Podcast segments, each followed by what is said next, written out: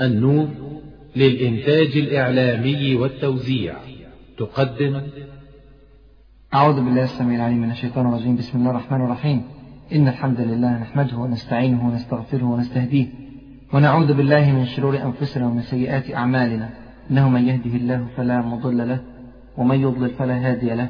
وأشهد أن لا إله إلا الله وحده لا شريك له. وأشهد أن محمدا عبده ورسوله. أما بعد فمع المحاضرة الحادية عشرة من محاضرات قصة التتار من البداية إلى عين جالوت. في المحاضرة السابقة تحدثنا عن موقعة عين جالوت تلك الموقعة التي غيرت فعلا من خريطة العالم ومن جغرافية الأرض. التعليقات يا إخواني وأخواتي على الموقعة لا تنتهي الدروس لا تحصى. العبر والفوائد والعظات تكاد تكون في كل خطوة من خطوات الجيش المسلم وفي كل خطوة من خطوات الملك المظفر سيف الدين قطز رحمه الله. نحتاج فعلا إلى وقفات طويلة أمام هذه الموقع الخالدة. في موقعة عين جالوت سقط الجيش التتري في مستنقع أعماله. أفسد الجيش التتري في الأرض إفسادا عظيما. والله عز وجل لا يصلح عمل المفسدين. سبحان الله مع كون هذا الجيش جيشا مفسدا إلا أنه سلط على المسلمين فترة طويلة جدا جدا من الزمان. أربعين سنة متصلة. من القهر والتعذيب والبطش والإجرام.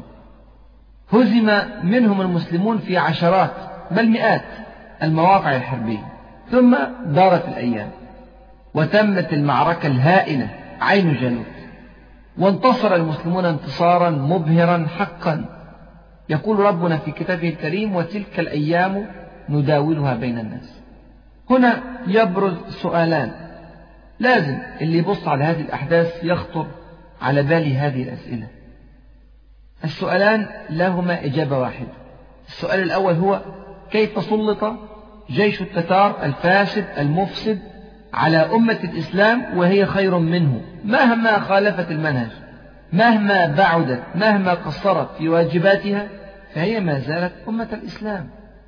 فلماذا يسلط الله عز وجل أمة التتار المفسدة على أمة الإسلام؟ والسؤال الثاني له نفس الإجابة أيضا. جيش التتار الذي انتصر على المسلمين في كل المواقع السابقة هو نفس جيش التتار الذي هزم في موقعة عين جالوت. لماذا انتصر سابقا؟ ولماذا هلك الجيش بكامله بهذه الصورة العجيبة في موقعة عين جالوت؟ الإجابة على السؤالين نجدها في جزء من خطاب أمير المؤمنين عمر بن الخطاب رضي الله عنه وأرضاه الصحابي العظيم الملهم وكان قد أرسل هذا الخطاب إلى سعد بن أبي وقاص رضي الله عنه وأرضاه الذي كان يقود الجيوش الإسلامية المتجهة لحرب فارس في موقعة القادسية الكبرى. يقول الصحابي الحكيم عمر رضي الله عنه يخاطب سعدا رضي الله عنه يقول فإني آمرك ومن معك من الأجناد بتقوى الله على كل حال فإن تقوى الله أفضل العدة على العدو. وأقوى المكيدة في الحرب. وآمرك ومن معك أن تكون أشد احتراسا من المعاصي منكم من عدوكم. فإن ذنوب الجيش أخوف عليهم من عدوهم. وإنما ينصر المسلمون بمعصية عدوهم لله. ولولا ذلك لم تكن لنا بهم قوة. لأن عددنا ليس كعددهم ولا عدتنا كعدتهم. فإن استوينا في المعصية خلي بالك من الكلمات في منتهى الدقة. يقول فإن استوينا في المعصية كان لهم الفضل علينا في القوة وإلا ننصر عليهم بفضلنا لن نغلبهم بقوتنا. إما كناش نحن أفضل في الطاعة والقرب من الله عز وجل لن نغلبهم أبدا بقوتنا. فاعلموا أن عليكم في سيركم حفظة من الله عز وجل. يعلمون ما تفعلون فاستحيوا منهم. ولا تعملوا بمعاصي الله وأنتم في سبيل الله. ولا تقولوا خلي بالك بقى الجملة ديت بتفسر كل اللي إحنا قلناه قبل كده. ولا تقولوا إن عدونا شر منا فلن يسلط علينا. نقول التتار شر من المسلمين فلن يسلطوا على المسلمين.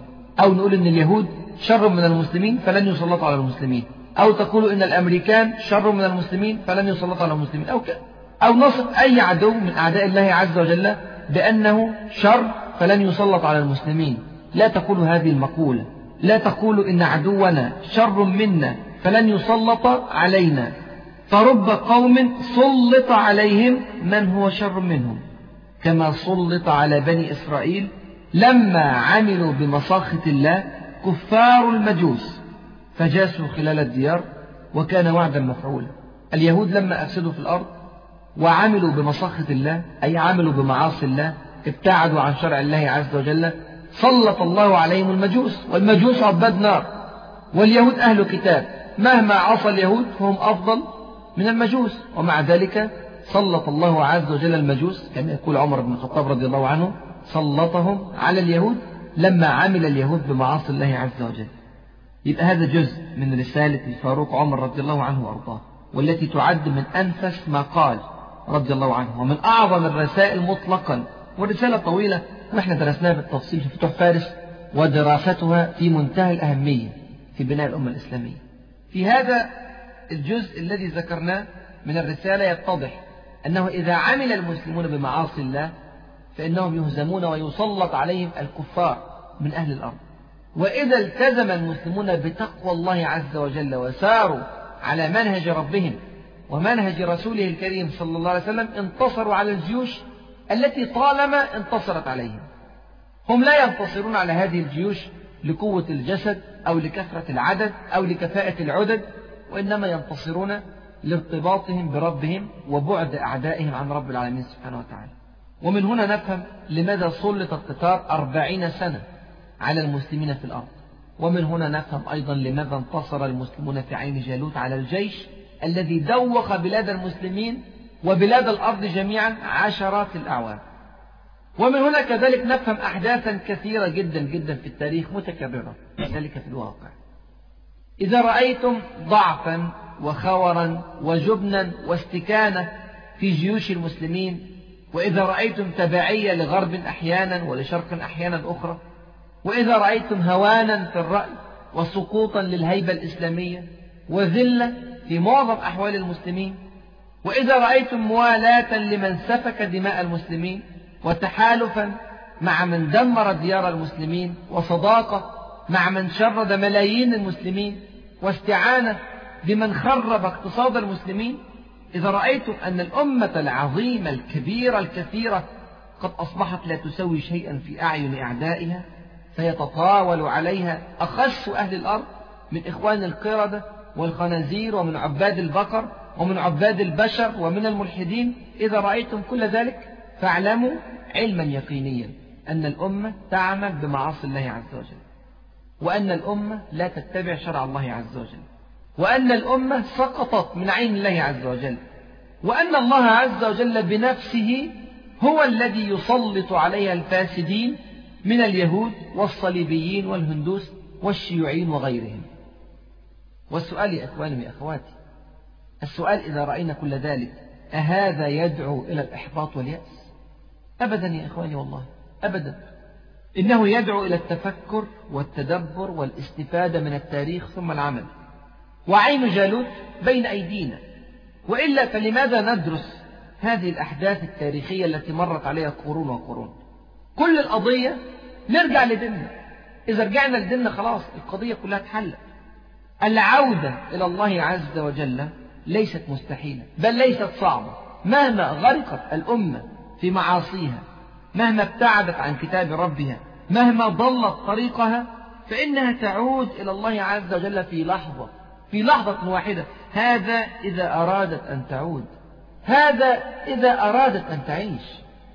بل هذا يا إخواني وأخواتي إذا أرادت أن تسود وتقود. إذا أرادت أن ترفع رأسها وتعز شأنها.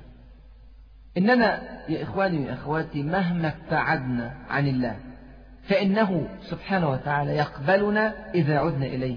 بل إنه يفرح بنا إذا عدنا إليه. اسمعوا كده الحديث اللطيف ده.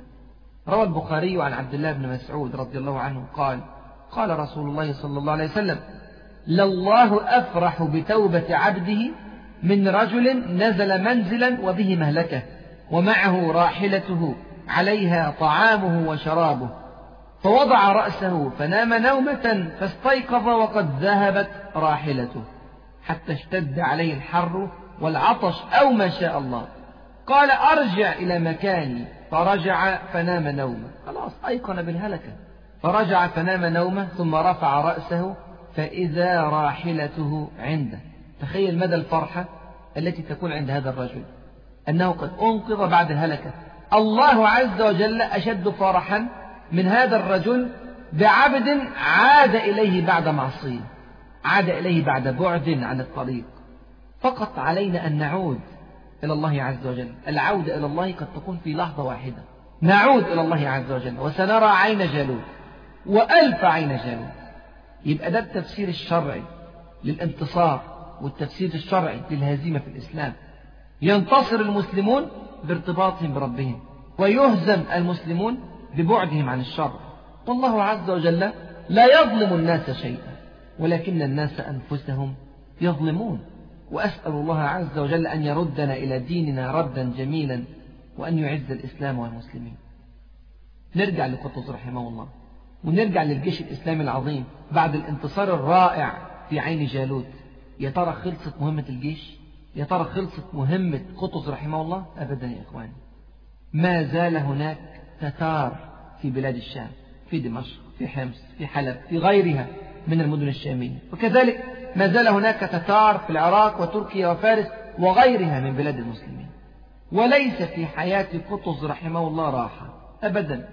مع كثرة الشهداء وكثرة الجراح والآلام ومع الإرهاق الشديد الذي يعاني منه الجيش المناضل البطل الذي عبر صحراء سيناء بكاملها في شهر يوليو والذي حارب في غزة ثم اجتاز فلسطين بكاملها من جنوبها إلى شمالها حتى وصل إلى عكا ثم عاد بعد ذلك إلى عين جالوت والذي خاض المعركة الهائلة مع أقوى جيوش الأرض في زمانه في عين جالوت ثم في بيسان مع كل هذه المعاناة القاسية إلا أن الخطوة التالية مباشرة لقطز. بعد انتصار عين جالوت أن يتجه مباشرة ودون أدنى راحة دون انتظار يوم أو يومين يتجه مباشرة إلى دمشق إلى الشمال. دمشق هي أول المحطات الإسلامية التي تقع تحت سيطرة التتار. بينها وبين عين جالوت حوالي 150 كيلومتر تقريبا. مباشرة يتجه إلى دمشق. لابد من تطهير هذه المدينة العظيمة. من دنس التتار.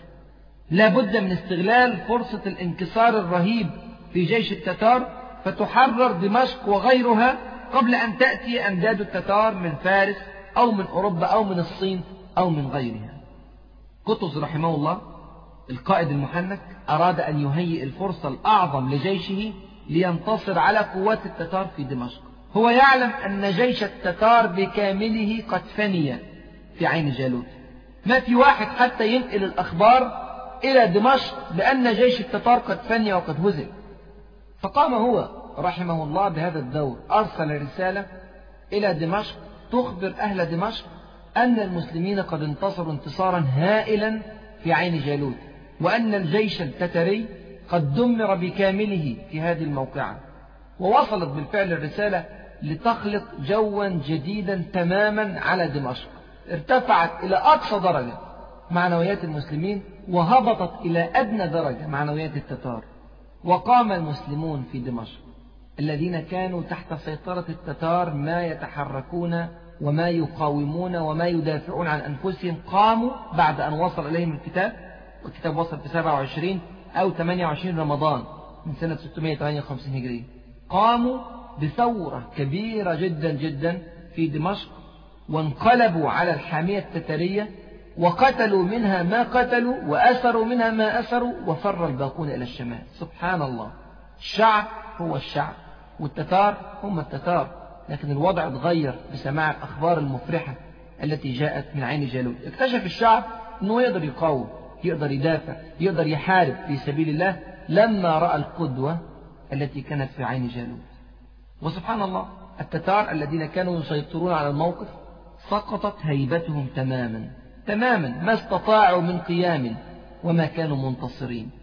وانتهى الاحتلال في دمشق في لحظات لدرجة أن قطز رحمه الله لما وصل إلى المدينة وصل في يوم 30 رمضان يعني بعد يومين أو ثلاثة من وصول الرسالة لم يبقى في دمشق تتري واحد. تخيلوا في يومين خلصوا على الحامية التترية التي كانت تسيطر تماما تماما على الوضع قبل انتصار عين جالوت.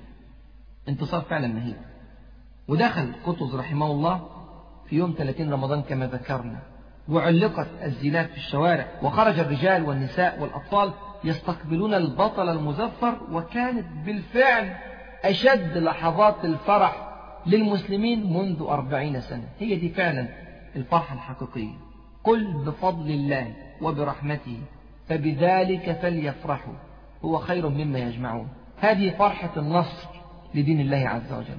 فرحة الرفعة للإسلام فرحة العزة للمسلمين. لا تقارن أبدا أبدا يا إخواني يا أخواتي هذه الفرحة بفرحة الطعام والشراب والمال والجاه والسلطان وكل أنواع الفرحة في الدنيا.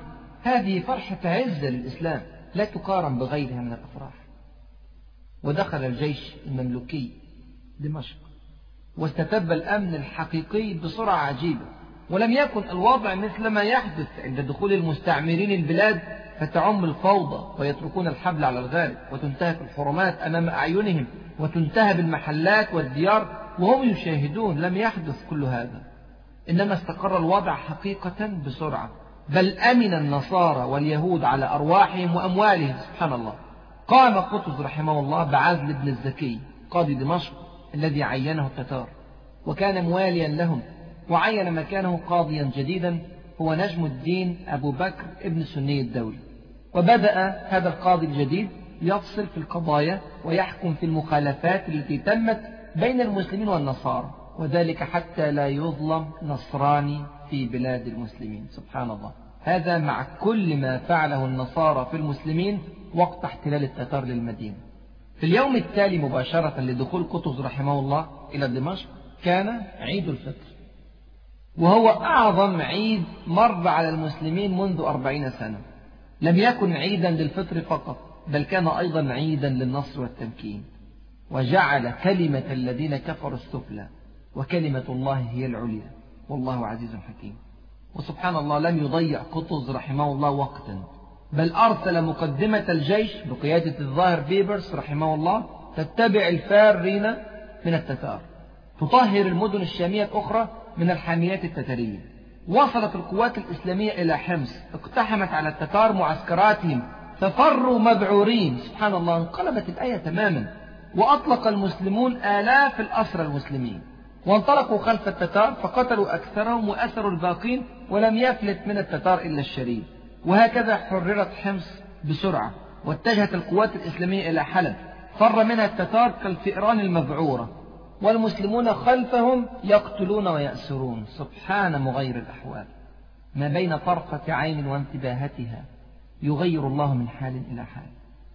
طهر المسلمون بلاد الشام بكاملها في غضون أسابيع قليلة جدا. وعادت من جديد أرض الشام إلى ملك الإسلام والمسلمين. ونسأل الله عز وجل لها ولسائر بلاد المسلمين دوام التحرر والعزة. ثم جاءت بعد ذلك خطوة هامة من أعظم خطوات قطز رحمه الله. أعلن قطز رحمه الله بعد هذا الانتصار المهيب أعلن توحيد مصر والشام من جديد في دولة واحدة تحت زعامته. ذلك بعد عشر سنوات كاملة من الفرقة والشتات. تفكرين؟ منذ وفاة نجم الدين الصالح أيوب رحمه الله في سنة 648 من الهجرة انفصلت الشام عن مصر. لكن الآن يعود قطز رحمه الله ليوحد القطرين العظيمين الشام بكامله مع مصر. طبعا الشام يضم سوريا ولبنان وفلسطين والأردن. كل هذا يضم إلى مصر وأصبحت دولة واحدة. وخطب لقطز رحمه الله على المنابر في كل المدن المصرية والفلسطينية والشامية. حتى خطب له في أعالي بلاد الشام وفي المدن التي حول نهر الفرات. وعاش المسلمون سبحان الله أياما من أسعد أيامهم. وبدأ قطز رحمه الله يوزع الولايات الإسلامية على الأمراء المسلمين. ومن حكمته رحمه الله أنه أرجع بعضا من الأمراء الأيوبيين إلى مناصبهم وذلك ليضمن عدم حدوث فتنة في بلاد الشام.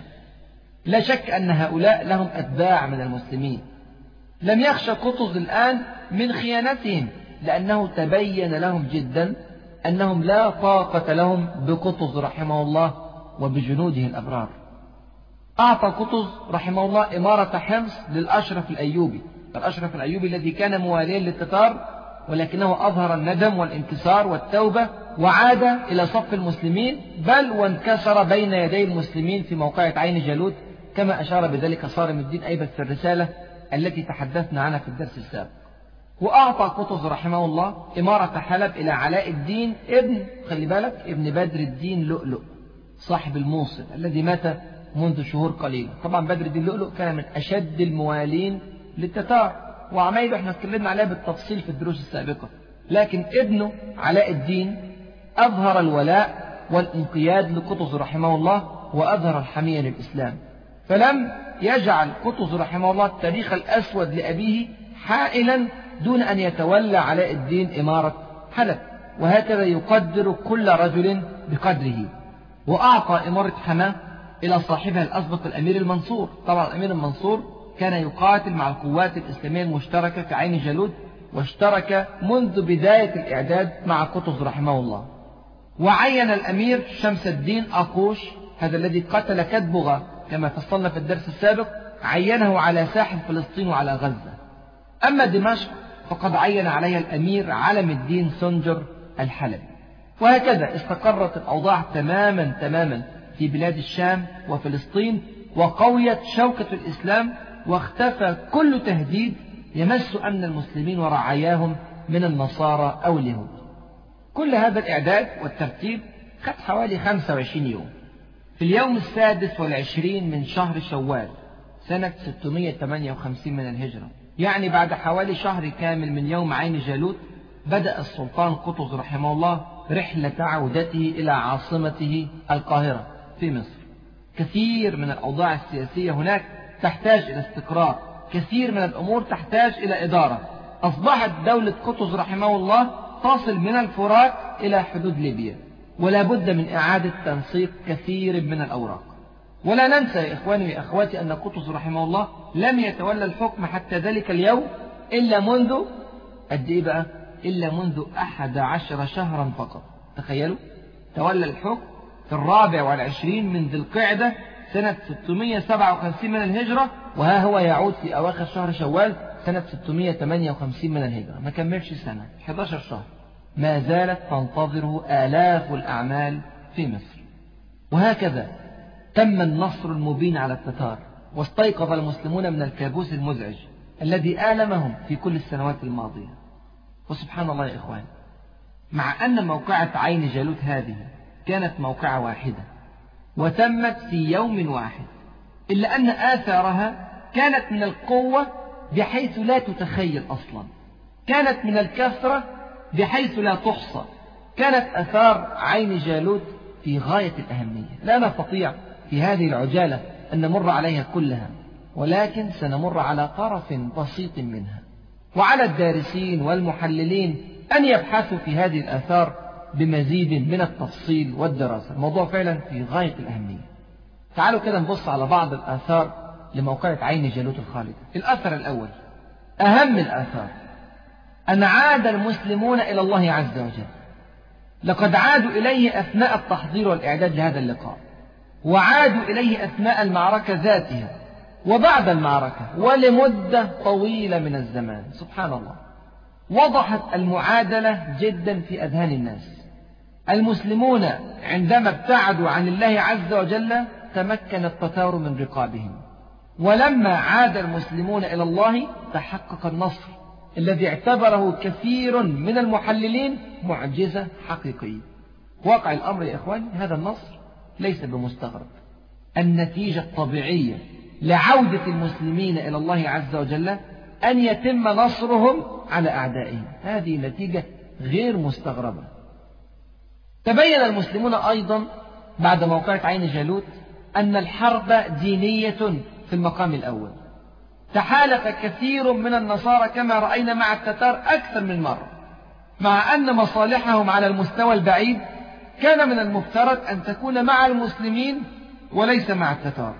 التتار لا عهد لهم بينما يحترم المسلمون عهودهم جدا ورأينا ذلك في قصتنا.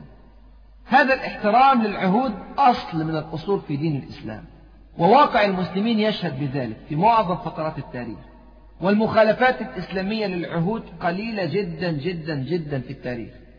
ومع ذلك آثر النصارى أن يتحالفوا مع التتار ضد المسلمين.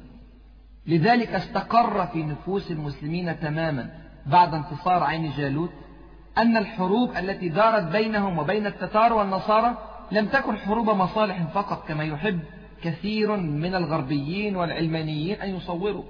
فيجعلون مثلا الاقتصاد هو المحرك الرئيسي للحروب أبدا.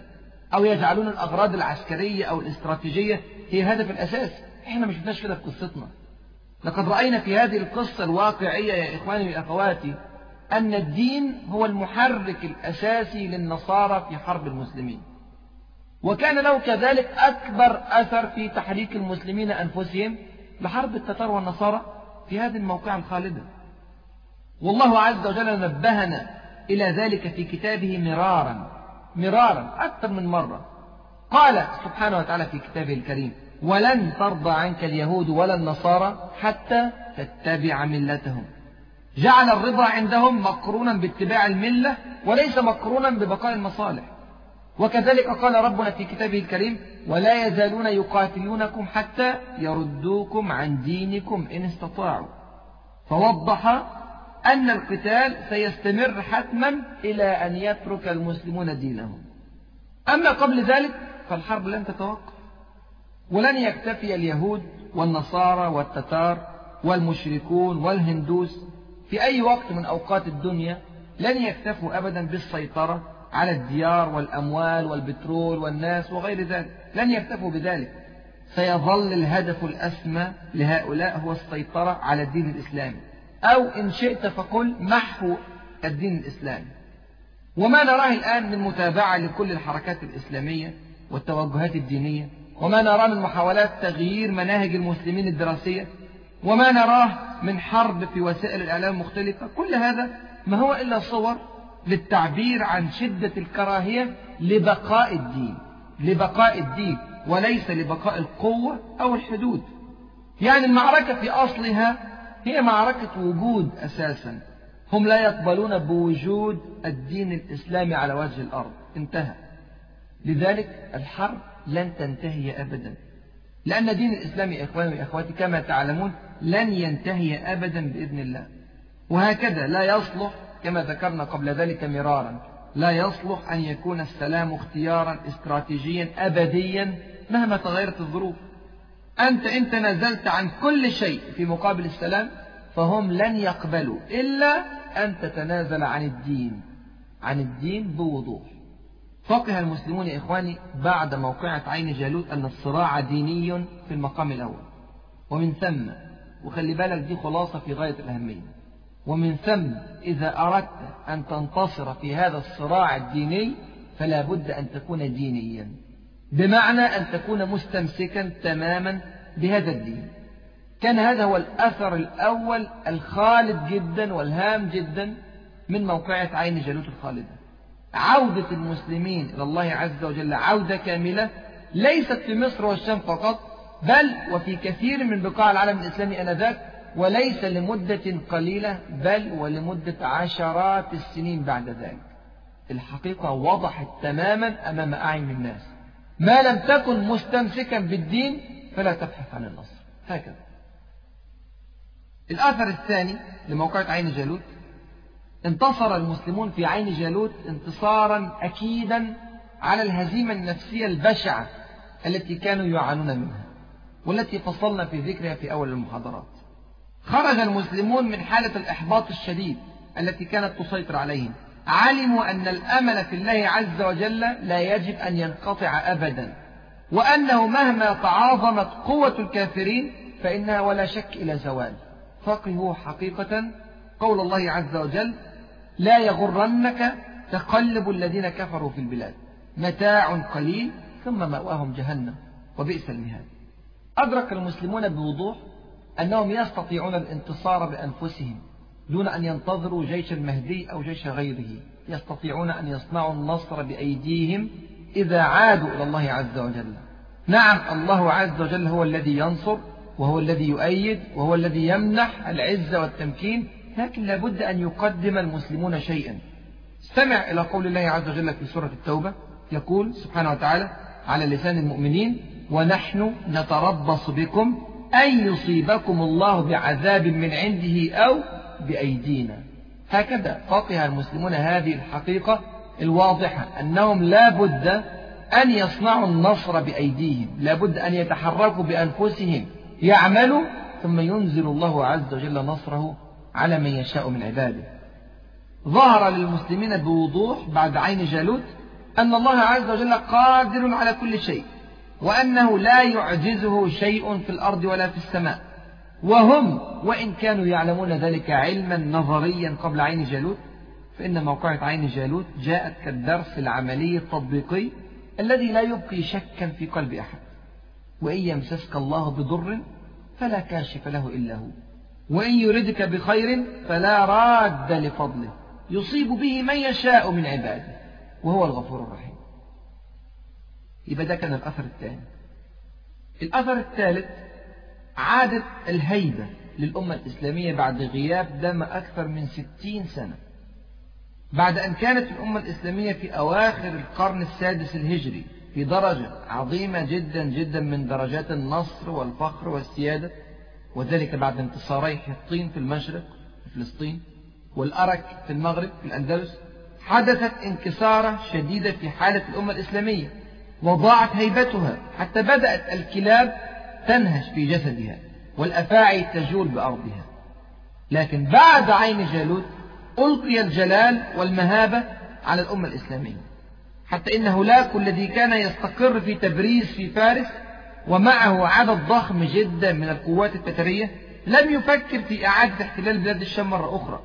بل أقصى ما فعله هو إرسال حملة انتقامية أغارت على حلب وسفكت دماء بعض أهلها كنوع من إثبات الوجود والانتقام لقائده الشهير كاتب غنوين. لكن هيبة الأمة الإسلامية وقرت في صدره فلم يشأ أن يلقي بجيشه في مهلكة جديدة وما فكر مرة ثانية في احتلال الشام. هيبة الأمة يا إخواني يا أخوات لا تعود إلا بعين جالوت أو أشباهها. وصدق الخليفة الراشد العظيم عثمان بن عفان رضي الله عنه حين قال إن الله لا يزع بالسلطان ما لا يزع بالقرآن. الأثر الرابع من أثار عين جالوت فنيت قوة التتار العسكرية في منطقة الشام وتركيا وفلسطين كما فصلنا. لم نسمع عن التتار في هذه المنطقة لمدة عشرات السنين بعد ذلك. اختفى القهر والظلم واختفى البطش والتشريد وأمن الناس على أرواحهم وأموالهم وأرضهم وأعراضهم. ولم يروع الناس أحد في هذه المناطق إلا بعد عين جالوت بأكثر من 140 عاما. لما دخل السفاح التتري الجديد تيمور لانك في بلاد الشام اجتاح حلب ودمشق في سنة 804 هجرية. طبعا الكلام ده إن شاء الله هنتكلم عليه بالتفصيل عند الحديث. عن دولة المماليك في مجموعة خاصة بها من المحاضرات وعند الحديث أيضا عن الخلافة العثمانية العظيمة. لكن ما يهمنا في هذا المجال هو أن موقعة عين جالوت الخالدة أمنت المسلمين مئة وستة وأربعين سنة كاملة. يبقى ده كان الأثر الرابع وهو في غاية الأهمية. الأثر الخامس لموقعة عين جالوت تعتبر موقعة عين جالوت هي شهادة الميلاد الحقيقية لدولة المماليك العظيمة. هذه الدولة العظيمة حملت راية الإسلام لمدة تقترب من ثلاثة قرون حوالي 270 سنة. نعم كانت بداية حكم المماليك منذ سنة 648 من الهجرة عند ولاية شجرة الدر قبل موقعة عين جالوت بعشر سنوات.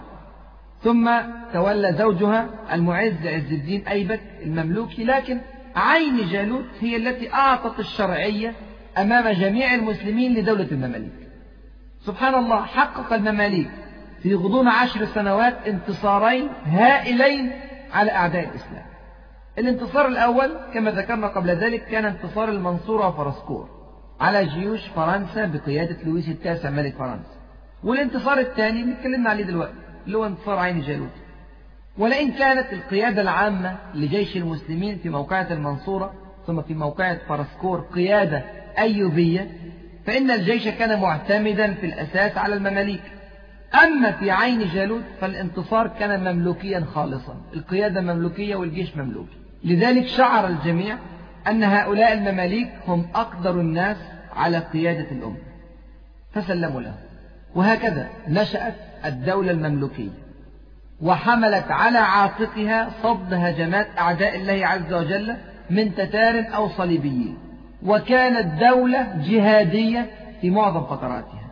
وسبحان الله مع أن دولة المماليك حاولت أن تضفي شرعية على وجودها بصورة أكبر بعد ذلك حين استضافت أبناء بني العباس في القاهرة ابتداء من سنة 659 ميلادية ابتداء من سنة 659 هجرية يعني بعد سنة من عين جالوت مباشرة وفي عهد الظاهر بيبرس رحمه الله إلا أن دولة المماليك لم تكن تمثل الخلافة الحقيقية للمسلمين. ليه؟ لأنها لم تكن في أقصى اتساعها تسيطر إلا على أجزاء محدودة من العالم الإسلامي. كانت تسيطر على مصر والشام والحجاز واليمن وأجزاء من العراق وأجزاء من ليبيا. أما بقية العالم الإسلامي فكان موزعا بين طوائف شتى. ولم يجد المسلمون معنى الخلافة الحقيقية الجامعة لكل المسلمين إلا بعد قيام الخلافة العثمانية العظيمة التي أعادت جمع المسلمين بعد سنوات طويلة من التفرق. لكن على العموم دولة المماليك كانت أقوى دول المسلمين في فترة وجودها وكانت أكثرهم جدية وأعظمهم هيبة ولذلك كثيرا ما يطلق المؤرخون على العهد الذي عاش فيه المماليك العهد المملوكي متجاهلين بذلك كثيرا من الممالك والدول الصغيرة التي عاشت إلى جوار دولة المماليك. فدولة المماليك فعلا ولدت ميلادا حقيقيا بعد عين جالوت وحملت راية الإسلام حوالي 270 سنة إلى أن جاءت الخلافة العثمانية الكبرى لتحمل راية المسلمين بقوة بعد دولة المماليك. يبقى ده كان الأثر الخامس ميلاد دولة المماليك. الأثر السادس لعين جالوت هو أثر في منتهى الأهمية. عادة الوحدة العظيمة بين مصر والشام. كون التحالف الاستراتيجي الصلب الذي يمثل حاجز صد رائع ضد الهجمات الأجنبية. مصر والشام يا إخواني وأخواتي بما فيها فلسطين يمثلون قلب العالم الإسلامي استراتيجيا وسياسيا وجغرافيا وثقافيا وتاريخيا. اتحاد مصر مع الشام يمثل عامل أمان كبير جدا لكل المنطقة. كما أنه يقلل كثيرا من أطماع الطامعين في العالم الإسلامي. وبالذات أن معظم أعداء العالم الإسلامي كثيرا ما يركزون تفكيرهم على منطقة مصر والشام. يعني لأسباب دينية واقتصادية وعسكرية وغيرها. وبذلك وخلي بالك من هذا الأثر يتضح لنا أنه لا نجاة لهذه المنطقة إلا بوحدة شاملة بين كل الشام. بما فيها سوريا وفلسطين والأردن ولبنان وبين مصر. يكونوا مع بعض كيان واحد كتلة واحدة. هذا ما فعله دولة المماليك الناشئة. وهذا ما فعله من قبل نور الدين محمود وصلاح الدين الأيوبي رحمهم الله. وهذا ما فعلته من بعد الخلافة العثمانية القوية. وصدق الله عز وجل إذ يقول في كتابه واعتصموا بحبل الله جميعا ولا تفرقوا. وتاريخ المسلمين بين أيدينا نشاهد كل لحظات التقدم والتفوق فيها وحدة بين المسلمين وبالذات بين منطقة مصر والشام. الأثر السابع من أثار عين جالوت وهو أثر ملحوظ جدا هو اختفاء الأمراء الأيوبيين الذين كانوا أقزاما في زمن لا يعيش فيه إلا العمالقة. اختفى معظم هؤلاء الأمراء الأيوبيون. هؤلاء الأمراء فرطوا تماما في حمل الأمانة الثقيلة التي خلفها لهم جدهم العظيم صلاح الدين الأيوبي رحمه الله.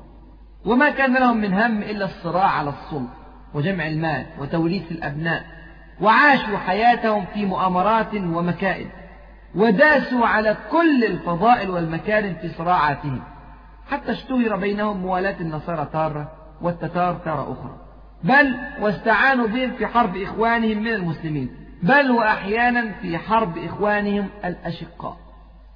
وظل هؤلاء الأقزام سبحان الله يذيقون شعوبهم الألم والظلم والقهر والخيانة وظلوا يقاومون أي مشروع للوحدة تحت راية واحدة ليه؟ مختلفين يا ترى لو توحدنا مين هيصعد على كرسي الحكم؟ مين سيتولى أمور المسلمين؟ وظلوا يقاومون الحكم المملوكي في مصر سنوات طويلة ويتعاونون مع الصليبيين لإسقاطه إلى أن حدثت موقعة عين جالوت الخالدة. هذه الموقعة كشفت هذه الزعامات أمام شعوبها. سقطت هذه الزعامات الوهمية الفارغة وعرف كل زعيم منهم قدره الحقيقي ورضي بما يناسب حجمه.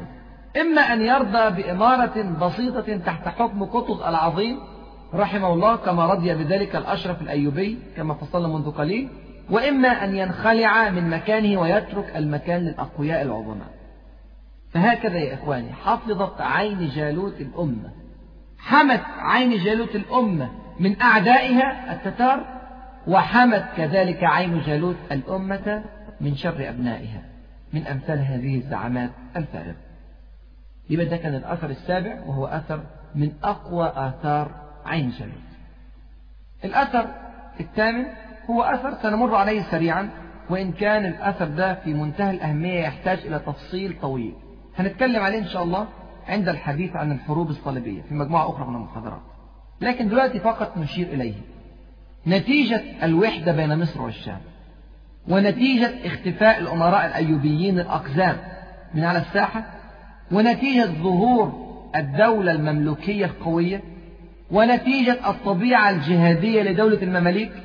ونتيجة النشأة الإسلامية والحمية الدينية والفقه العالي الرفيع لهذه الدولة نتيجة كل هذه الأمور حدث أمر هائل عظيم. ما هو؟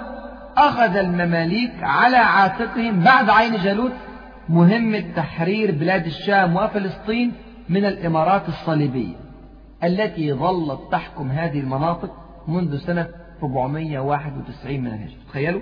يعني أكثر من 160 سنة. 160 سنة أو أكثر 166 سنة بالضبط وهذه الإمارات الصليبية عاشت وتمركزت في هذه المناطق في الشام في فلسطين في لبنان في سوريا وفي تركيا. وبعد عين جالوت بدأ المسلمون يتفرغون لهذه الإمارات الصليبية. ومع أن عماد الدين زنكي رحمه الله ونور الدين محمود رحمه الله وصلاح الدين الأيوبي رحمه الله. جميعا قد بذلوا جهودا مضنية لتحرير هذه المناطق إلا أنهم لم يفلحوا في تحرير كثير منها.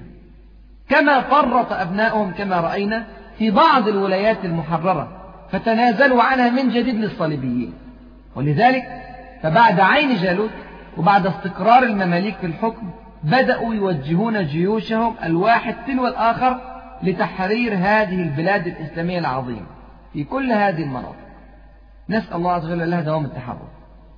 بدأ الظاهر بيبرس رحمه الله الذي تولى الإمارة بعد قطز رحمه الله بدأ منذ سنة 559 من الهجرة يعني بعد عين جالوت بشهور قليلة بدأ في إرسال الحملات الواحدة تلو الأخرى لتحرير هذه الإمارات الصليبية.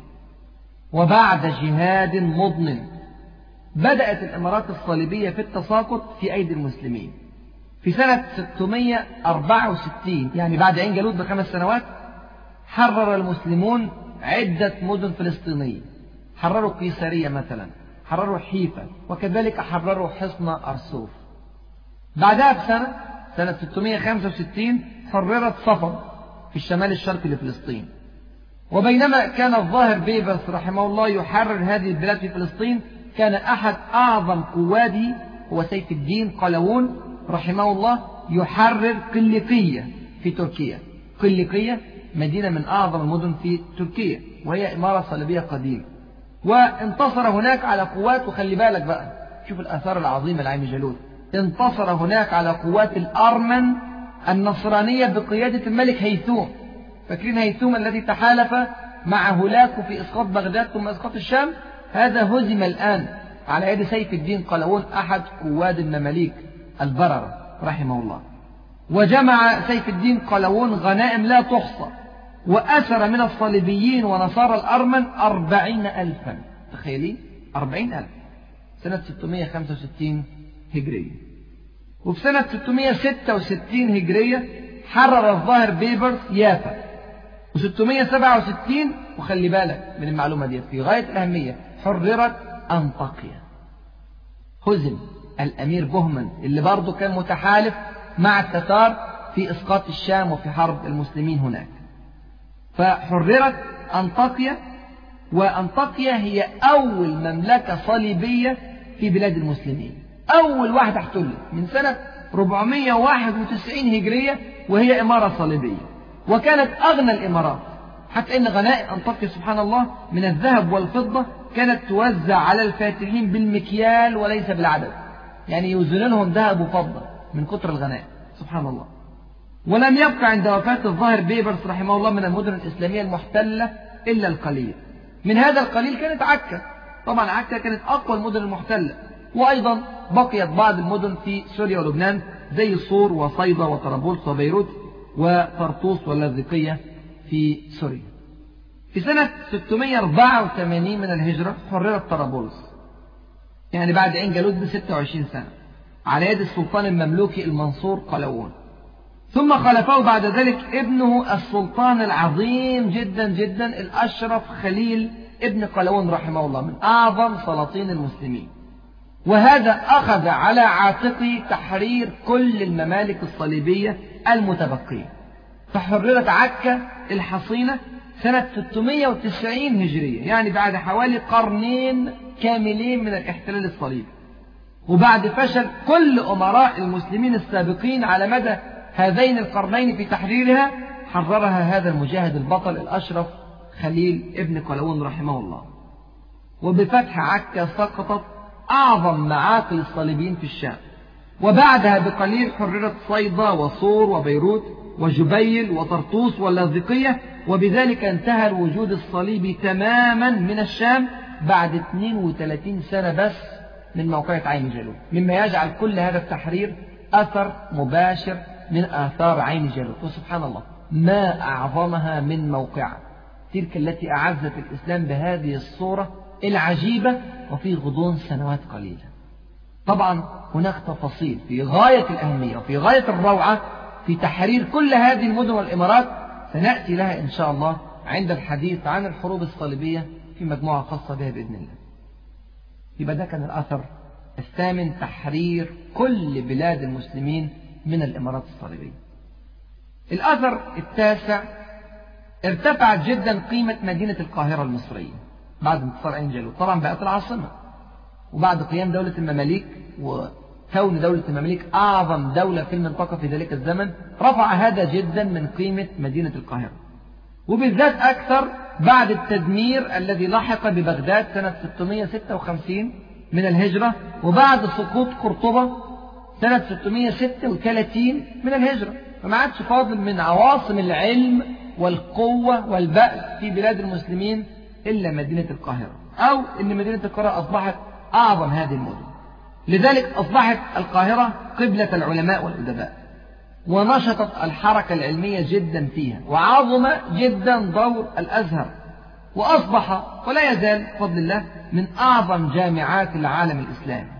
وحمل لواء الدفاع عن الدين ونشر الدعوة وحمل لواء الجهر بالحق عند السلاطين والمطالبة بالحقوق وتزعم الحركات الجهادية القوية ليس في زمان دولة المماليك فقط ولكن في الأزمان التي تلت كذلك وإلى زماننا. وبذلك توارثت الأجيال في هذه المدينة العريقة القاهرة توارثت الدعوة إلى الله عز وجل. توارثت الصحوة الإسلامية. وحمل هم المسلمين ليس في مصر وحدها بل في العالم أجمع. الأثر العاشر والأخير في هذا الإحصاء هو من أعجب الآثار وأعظم الآثار. سبحان الله. رأى كثير من التتار دين الإسلام عن قرب وقرأوا عن أصوله وقواعده وتشريعاته وعلموا آدابه وفضائله ورأوا أخلاقه ومبادئه فأعجبوا به إعجابا شديدا. سبحان الله. وبالذات أنهم كعامة البشر يعانون من فراغ ديني هائل. هو إيه اللي كان عندهم؟ الياسق مجموعة مؤلفة من مختلف الأديان على بعض الاختراعات اللي عملها جنكيز خان. فراغ ديني هائل.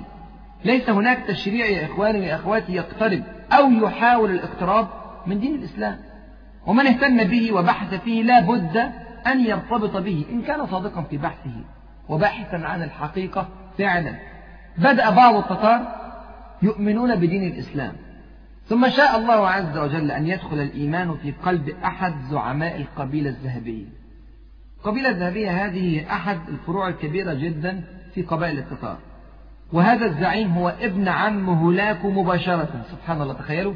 ابن عم هولاكو وهو أخو باتو قائد التتري المشهور اللي اتكلمنا عليه أيام فتح أوروبا. وتلقب هذا الزعيم بعد إسلامه باسم بركة وتولى زعامة القبيلة الذهبية سنة 652 من الهجرة يعني قبل عين جالوت بست سنوات. وكان يحكم منطقة تعتبر شبه مستقلة عن دولة التتار. وتحكم المنطقة التي تقع شمال بحر قزوين يعني في جنوب الاتحاد السوفيتي. ودخلت سبحان الله بدخول هذا الرجل في الإسلام دخلت أعداد كبيرة من قبيلته في الإسلام. وده طبعا أمر في منتهى الغرابة لأن الكلام ده كان قبل عين جالوت قبل عين جالوت بست سنوات. يعني غريب جدا جدا أن التتار الأقوياء يدخلون في دين الضعفاء. المحتل يدخل في دين من يحتل سبحان الله. التتار في ذلك الوقت كانوا يتحكمون في رقاب المسلمين والمسلمون يهزمون في كل مواقعهم. وهي من المرات القليلة جدا جدا في التاريخ أن يدخل الغازي في دين من يغزو بلادهم ويدخل القوي في دين الضعيف. لكن يا إخواني وأخواتي هذا بوضوح دين الإسلام الدين الذي يخاطب الفطرة البشرية. وده بيحط مسؤولية كبيرة جدا جدا على أكتاف الدعاة. أن يصلوا بهذا الدين إلى غيرهم أن يصلوا بهذا الدين إلى أهل الأرض جميعا. فإن من وصل إليه الدين صحيحا نقيا فإنه يرجى إسلامه بإذن الله. مهما كان معاديا للإسلام في بدء حياته ودينا شفنا في التتار. بعد موقعة عين جالوت ومن آثارها العظيمة أن تزايد جدا عدد المسلمين في القبيلة الذهبية حتى أصبح كل أهلها تقريبا من المسلمين. ليه؟ أثر القوة يا إخواني أثر الانتصار. وتحالفوا مع الظاهر بيبرس ضد هولاكو ولهم مع هولاكو حروب متكررة طويلة جدا جدا سبحان الله. والجدير بالذكر في هذا المقام أن نذكر أن بقايا القبيلة الذهبية ما زالت موجودة إلى الآن وهي عبارة عن بعض الإمارات الإسلامية مثل إمارة قازان وإمارة القرم وإمارة استراخان وإمارة النوغاي وإمارة خوارزم وغيرها من الإمارات. كل هذه الإمارات ما زالت إلى الآن محتلة من روسيا وما استطاعت أن تتحرر بعد حتى بعد تفكك وسقوط الاتحاد السوفيتي. مش بس الشيشان هي اللي محتلة كل هذه الإمارات محتلة ولكن ما يسمع عنها أحد. ونسأل الله عز وجل لها ولسائر بلاد المسلمين التحرر الكامل والسيادة المطلقة على أراضيها. كان هذا هو الأثر العاشر لموقعة عين جالوت فتلك عشرة كاملة. ولا شك أن هناك آثارا أخرى كثيرة لهذه الموقعة الخالدة. والأمر بين يدي الباحثين والدارسين. موقعة عين جالوت يا إخواني وأخواتي من أعظم المواقع في تاريخ المسلمين بل في تاريخ الأرض. وإذا كان لها كل هذه الآثار فلا يجب أن يفوتنا في هذا المقام أن نقف ونتدبر في أسباب هذا النصر العظيم. في عين جالوت وهي وقفة في غاية الأهمية. إحنا اتكلمنا بالتفصيل على خطوات قطز رحمه الله في إعداد الأمة وفي إعداد الجيش المنتصر. وهنا في إيجاز شديد أعرض لبعض الأسباب التي أخذ بها قطز تكلمنا عنها قبل ذلك ولكن نجملها الآن في هذا الحديث. السبب الأول وهو أعظم الأسباب وهو الإيمان بالله عز وجل. الاعتقاد الجازم بأن النصر لا يكون إلا من عند الله عز وجل. لذلك اهتم قطز رحمه الله بالناحية الإيمانية عند الجيش وعند الأمة وعظم جدا دور العلماء وحفز على حرب التتار من منطلق إسلامي وليس من منطلق قومي أو عنصري ولخص ذلك في عين جالوت بكلمته الموفقة وإسلاما لم يقل ومصراه وملكاه وعروبتا لم يقل كل هذه الكلمات إنما قال وإسلاما كانت الغاية واضحة جدا عند قطز رحمه الله. وكانت هويته إسلامية تماما. وضوح الرؤية ونقاء الهوية كان سببا مباشرا من أسباب النصر بل هو أعظمها على الإطلاق.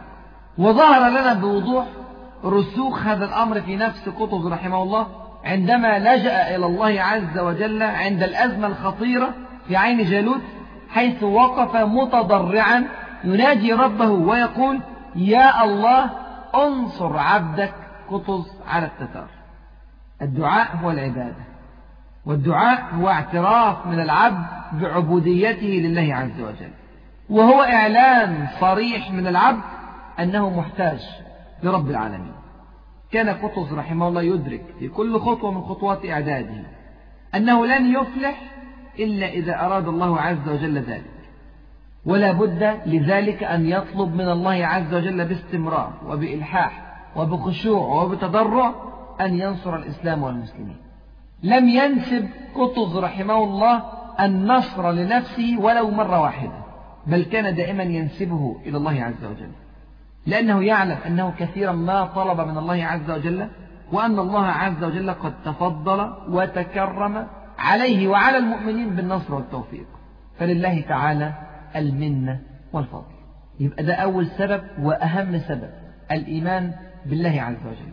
السبب الثاني الهام جدا أيضا الوحدة بين المسلمين. الأمة المتفرقة لا تنصر. حرص قطز رحمه الله منذ اليوم الأول لارتقائه عرش مصر أن يوحد المسلمين قدر ما يستطيع. عفى عن المماليك البحرية. جمعهم مع المماليك المعزية. راسل ملوك الشام الأيوبيين تقرب منهم ضمهم إلى قواته مع كونهم من الذين حاربوه قبل ذلك سنين طويلة. كذلك ضم الجنود الشاميين والخوارزمية والمتطوعين بصرف النظر عن أصولهم وأعراقهم.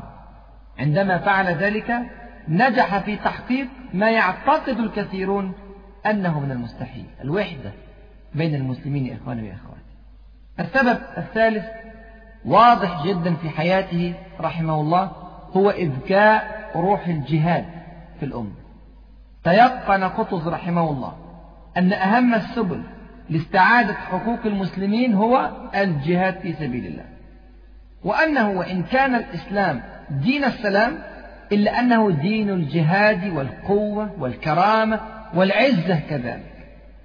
وأدرك قطز رحمه الله أن اختيار الحرب أحيانا يكون هو الاختيار الشريف الوحيد.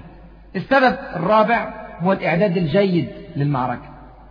أخذ قطز رحمه الله بكل الأسباب المادية لتقوية جيشه من إعداد للسلاح تدريب للجنود ترتيب للصفوف وضع الخطة المناسبة اختيار المكان المناسب عقد الأحلاف الدبلوماسية المناسبة تهيئة الجو على أفضل ما يكون.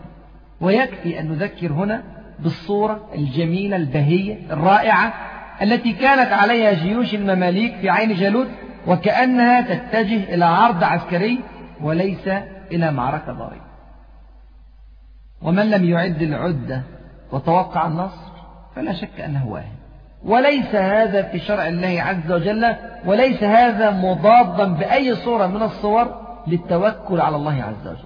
التوكل أن تأخذ بالأسباب كاملة وتلجأ إلى الله عز وجل لجوءا كاملا كذلك. السبب الخامس من أسباب النصر القدوة. القدوة التي ضربها قطز رحمه الله لجنوده ولأمته في كل الأعمال. تربية القدوة يا إخواني وأخواتي أعلى آلاف المرات من تربية الخطب والمقالات. كان قطز رحمه الله قدوة في كل شيء. كان قدوة في أخلاقه. كان قدوة في نظافة يده. قدوة في جهاده قدوة في إيمانه قدوة في عفوه في كل شيء. لم يشعر الجنود أبدا بأنهم غرباء عن قطز. نزل قطز رحمه الله بنفسه إلى خندق الجنود وقاتل معهم. فكان حتما ولا بد أن يقاتلوا معه. القدوة. السبب السادس عدم موالاة أعداء الأمة. لم يوالي قطز رحمه الله التتار أبدا مع فارق القوة والإعداد بينهما. كما لم يوالي النصارى الأمراء النصارى في الشام أبدا مع احتياجه لذلك. سقط الكثير يا إخواني من الزعماء قبل قطز في مستنقع الموالاة للكفار. وكان منطلقهم في ذلك أنهم يجنبون أنفسهم أساسا ثم يجنبون شعوبهم كما يدعون ويلات الحروب. فارتكبوا خطأ شرعيا شنيعا بل أخطاء مركبة. تجنب الجهاد مع الحاجة إليه خطأ. تربية الشعب على الخنوع لأعدائه هذا خطأ آخر. موالاة العدو واعتباره صديقا هذا خطأ ثالث. قطز رحمه الله كان واضح الرؤية تحقق له هذا الوضوح في الرؤية بفضل تمسكه بشرع الله عز وجل فلم يوالي كافرا أبدا على حساب المسلمين. السبب السابع من أسباب النصر بث روح الأمل في الجيش والأمة. الأمة المحبطة كما ذكرنا كثيرا في هذه المجموعة. الأمة المحبطة من المستحيل أن تنصر. الإحباط والقنوط واليأس ليسوا أبدا من صفات المؤمنين. إنه لا ييأس من روح الله إلا القوم الكافرون. عمل قطز رحمه الله على رفع الروح المعنوية للجيش والأمة. وضح لهم أن نصر الله عز وجل للأمة التي سارت في طريق الله عز وجل ليس أمرا محتملا بل هو أمر مؤكد. أمر يقيني بل هو أمر عقائدي. كتب الله كتب الله. أمر انتهى. كتب الله لأغلبن أنا ورسلي. إن الله قوي عزيز. هذه أيها المؤمنون قضية منتهية. السبب الثامن من أسباب النصر في عين جالوت الشورى الحقيقية التي سار على هداها قطز رحمه الله في كل خطواته تقريبا.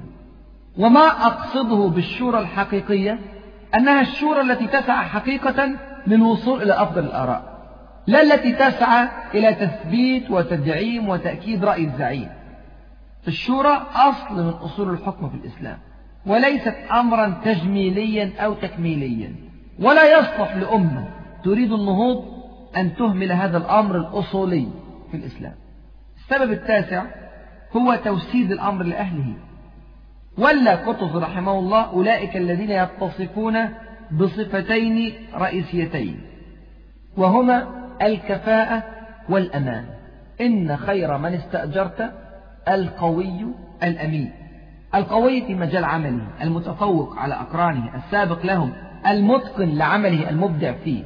والأمين الذي لا يضيع حق الله ولا حق العباد ولا حق الأمة ولا حق نفسه. شوفوا كده في قصتنا عمل إيه قطز رحمه الله. ولا رحمه الله فارس الدين الطاي على رئاسة الجيش مع كونه من المماليك البحرية. كذلك ولا ركن الدين بيبرس على مقدمة جيش المسلمين في عين جالوت مع كونه منافسا له ومع كونه صاحب تاريخ وقوة ومع كونه زعيما للمماليك البحرية. ورأينا كذلك كيف ولى قطز رحمه الله أمراء الشام على بلادهم ولم يولي أصحابه وأقاربه. ومن كان على هذه الصورة يا إخواني ويا أخواتي لابد أن ينصر. هذا رجل حفظ الأمانة فلا بد أن يحفظه رب العالمين سبحانه وتعالى. السبب العاشر من أسباب النصر وهو من أهم أسباب النصر وهو الزهد في الدنيا. وما فشل الزعماء الوهميون سواء في زمان قطز أو في زماننا أو إلى يوم القيامة إلا بغرقهم في الدنيا إلا بانغماسهم فيها. وما ظلموا شعوبهم وما والوا أعداءهم إلا جريا وراء المادة وسعيا وراء الدنيا. في قصتنا هذه رأينا الذين تعلقوا بالدنيا كيف كانت حياتهم وطموحاتهم وأحلامهم كيف باعوا أنفسهم وشعوبهم وأخلاقهم بل وعقيدتهم من أجل أغراض رخيصة جدا جدا من أغراض الدنيا. رأينا كيف عاشوا في ذلة وكيف ماتوا في ذلة كذلك.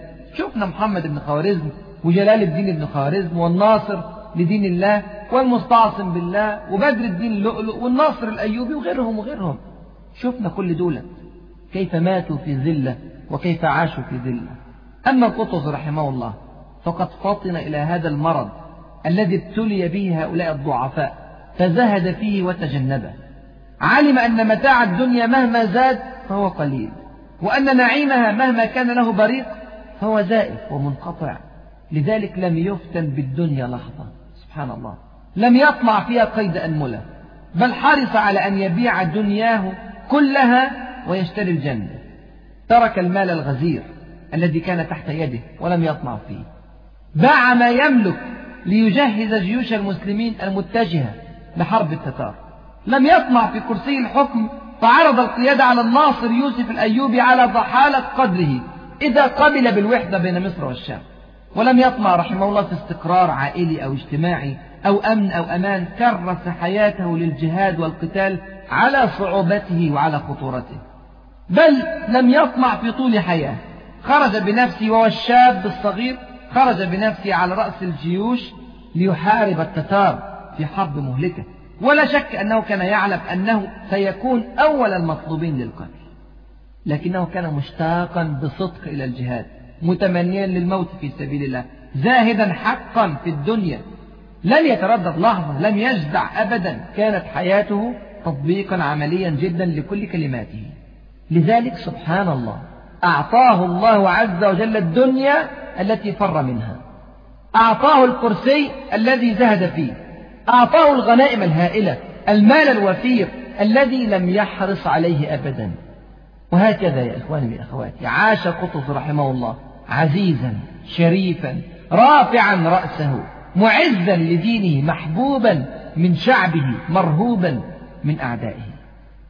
رحم الله هذا العلم الجليل والقائد الفز قطز رحمه الله الذي تعلمنا منه وما زلنا نتعلم كيف يعيش المسلم بالقرآن؟ تعلمنا منه كيف تخالط كلمات الحبيب المصطفى صلى الله عليه وسلم كل ذرة في كيانه. ونسأل الله عز وجل أن يصلح آخرته كما أصلح دنياه وأن يعزه أمام الخلائق يوم العرض الأكبر كما أعزه في عين جالوت وأن يكتب اسمه في سجل الصادقين المخلصين المجاهدين كما كتب اسمه قبل ذلك في سجل الخالدين. كان هذا يا إخواني وأخواتي هو السبب العاشر من أسباب النصر في هذه الموقعة الجليلة فتلك عشرة كاملة. أسأل الله عز وجل أن ييسر لنا تحقيقها حتى نرى رجلا أو رجالا كقطز وحتى ننعم بنصر أو انتصارات كعين جالوت. وما ذلك على الله بعزيز. كما نسأل الله عز وجل أن يفقهنا في سننه وأن يجعل لنا في التاريخ عبرة. إنه ولي ذلك والقادر عليه فستذكرون ما أقول لكم. وأفوض أمري إلى الله. إن الله بصير بالعباد. السلام عليكم ورحمة الله وبركاته. مع تحيات النور للإنتاج الإعلامي والتوزيع.